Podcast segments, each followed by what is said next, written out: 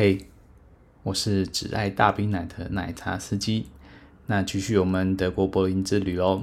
那上次呢，我们介绍完 FKK 之后呢，想当然了，我这趟的体验呢，不会仅限于这项嘛。毕竟我之前就说了，啊、在德国呢，这个产业是合法的，所以你可以想象各种各样的形式的消费呢，其实应该是蛮多元的。所以说我后来想一想呢，反正来找找看外送茶吧。毕竟我对呃外送茶的体验真是蛮少的，唯一在台湾的就只有那一次。呃，如果没有听过的可以去听，我应该是第一季吧，就叫过一次外送茶，还是非常惨痛的体验。啊，也不能算太糟糕，但就是总觉得这个钱完全花了不值得。在北部花了一万块，就来的是高温茶，虽然说服务态度是还可以的，那毕竟如果这个。的姐姐，如果是年轻个一二十岁呢，应该也算是挺不错的。不过这个年龄的硬伤啊，就真的没有办法了。不过在国内啊，你有论坛可以找，或是随便上网找一下，就很容易找到这方面的资讯。那先不论这个茶庄是好是坏嘛，至于国外要怎么下手呢？我呢还是一样找老朋友 Google 直接上去搜寻。那我通常都是直接打城市，然后后面打 escort。escort 在这边的意思通常就是伴游的意思。那这几乎是所有找这类的服务的起手式，你一定要知道这个单字。那进去之后呢，你可能会发现有两种形态，一种就是呃 individual 或是 independent，就是它是个体户。那另外一种呢就是说是 agency，就是它是有经纪人，你就想象成是插庄就对了。那我在找这类的网站的时候呢，你常常会找到呃前几个推荐的可能都是比较。呃，全球性的，比方说你一进去的选单里面有各个国家、各个城市可以搜寻的，我通常比较不建议去找这样这类型的网站。那毕竟，先不要说品质好不好了，我看的结果是，大部分蛮多都蛮像是诈骗的，或是随便找张贴图就随便来糊弄你了。进去可能是真的联络妹子呢，也许是真的有茶可以喝，但是绝对是跟图片是呃八竿子打不着的。那更不用说里面是不是有可能有诈骗的情况了。所以说，呃，这类的网站呢，我建议是不要浪费时间去在网站上搜寻或看资料的。我看结果是大部分都是假造或是假资讯的。至于什么样的网站是比较有用呢？我比较会倾向于去找就是专门是提供这个国家或这甚至这个城市的一些妹子们。比方说，网站它里面就真的只有提供德国的一些大城市，或者只甚至只有提供呃柏林当地的。虽然说妹子看起来比较少，但至少那可信度应该会高一些。那种的都比较像是茶庄啊，那所以说他会给一个，通常会留一个电话跟 WhatsApp。所以呃，大家提醒大家一下，如果你要使用就是 Escort 这样的服务的话，大部分你要联络的，不管是女孩或是直接跟茶庄联络啊，都通常都会有 WhatsApp 的联络方式。所以说你要玩这个的话，那你就知道你要做什么了吧。那稍微搜寻一下之后呢，那发现大概能提供这类服务的，不管是网站啊，或是中介，那这边的价格大概都在一百欧元上下，很少会比较少，但大部分都是多一些，可能一百多到一百五欧元。那找着找着，就发突然发现有一家呢，他的妹子大概都是从嗯、大概是中欧或东欧那边来的妹子，反正就不是当地人啊，但是价格呢是。相对的很便宜，大概九十欧，几乎都是九十欧上下而已。那提供资料呢，也就相对完整了。比方说，它能呃 in call 或 out call，in call 就是内容嘛，out call 就是外送。那外送的范围呢，可以从哪里到哪里？那除了柏林之外呢，要多多少钱？这类的价格都已经啊、明码标价了。那甚至它呃可以提供的服务项目还可以细加以分类。比方说，你的话更有女友 feel，那你要加多少钱？啊，你要 K 垃圾，你要加多少钱？你要玩钢胶，可以加多少钱？就是每项服务都可以可以猜出来，只要妹子能提供要加价付的，它都会列出来。那我觉得非常的妙。我当初在做功课的时候，其实没有把最后的结果都存下来。那这个网站我本来还不确定它存不存在，那我之后又去为了做这一集，又上网去找一下。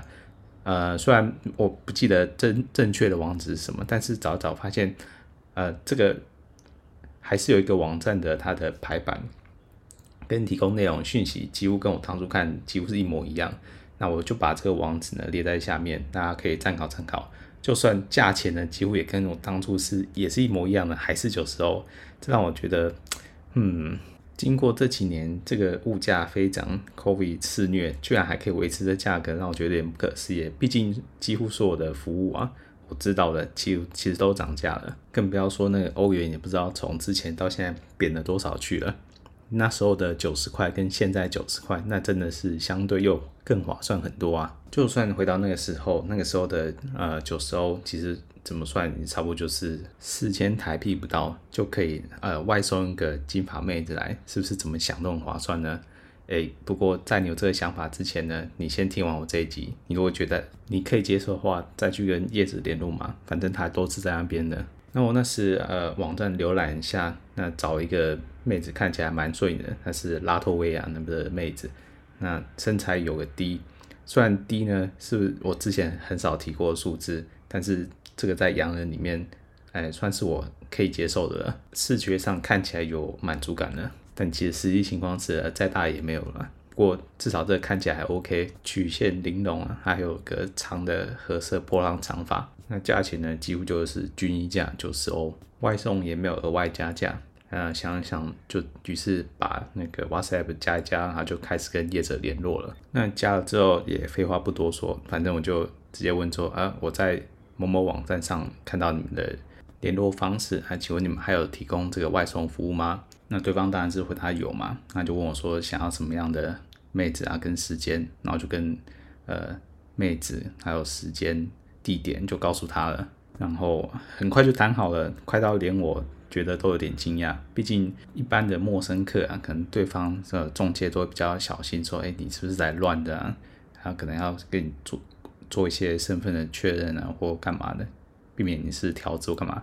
后来想想，反正这边都合法的，他更不需要去在乎这些。在这边叫个外送呢，就跟你去餐厅订个外送一样简单，那这样也是挺好的啦。那我那时候在柏林呢，住的是呃国际的连锁饭店啊，虽然不是那种顶级的，但就是至少是评价三星级的。那没有在离柏林太远的地方，就等于是虽然不在环内啊，但也在离环不远的地方，所以交通上上来讲没有额外加到钱，所以那时候的花费就是一节有一小时就是九十块。那你如果是选择住太远，或者住到 MBNB 或者比较私人的地方，那他有可能就不会接你这单嘛，毕竟那个有风险的。你有他送妹子去，他不知道会遇到什么样的风险。但如果你是那种饭店，特别是那种国际的连锁饭店的话，那这个一定都没有问题的。所以你如果到时候有这个需要的话，记得呃一定要选有登记在案的，不管是旅店、饭店、酒店，就不要随便选一些 Airbnb 或甚至。呃，青年旅社想要省小钱就被人家打枪，那个就非常合理的啦。那在约定好之后呢，那个中介或是总机呢，还有就留讯息跟我说，哦，要留意一下饭店的那个柜台，他应该会打电话给你说，有访客来找你。那记得当然要同意让妹子上来啦。那安排好之后呢，他他当然就呃派妹子过来啦。那这等待时间呢，那真的是还蛮紧张的。虽然说这不是我第一次喝茶，也不是第一次在国外喝茶，但是真的是第一次在国外叫外送茶，这个变数还是很多的。像是会不会遇到照骗啊？不过我觉得这是应该是说这古老的产业一直长久以来都会有问题，只要这个照片不要跟本人差太远了，那就谢天谢地了。那再来呢，就是怕会不会被遇到被妹子坑啊，或者多凹一笔钱，比方说他说他额外提供你什么服务。那就要给你多收一笔钱之类的这样的问题。那看看时间呢，妹子也差不多快到了，就在很期待的时候呢，突然门铃就响了。对，是门铃响了，不是电话响了。那从猫眼往外看呢，那就哇，妹子就真的直接自己上来了。那打开门，快速扫描一下。那这个妹子呢，跟我印象中的还是有差距啦。那毕竟呢，照片里看呢是比较小只嘛，然后是褐发嘛，卷发。那来这位呢，身高快跟我差不多了，然后是直长发，是金发的。那不确定是不是该称呼她为妹子，毕竟她看起来真的是跟我差不多的年纪了。虽然说外国人看起来就显老啊，但这个要说说出口呢，叫姐姐当然是有点怪啊。但是好吧，还是称她为妹子。那这位妹子呢，打扮跟那个穿着就更风尘味十足了。虽然说做这一行的，本就是这个感觉。但就整体感觉上就真的更成熟一点了。说妹子长得也不难看啊，毕竟也是金发碧眼的。那重点呢，还是回到身材了，她至少该有的。是还有的，至少看起来也有 D 以上，身材不算苗条，但至少还是凹凸有致的。想一想呢，还是让妹子进来了。她进来之后呢，我就问她说：“啊，那个柜台没有问一下你的身份吗？”她说她没有啊，她就看到柜台没有理她，她就直接一个人走上来了。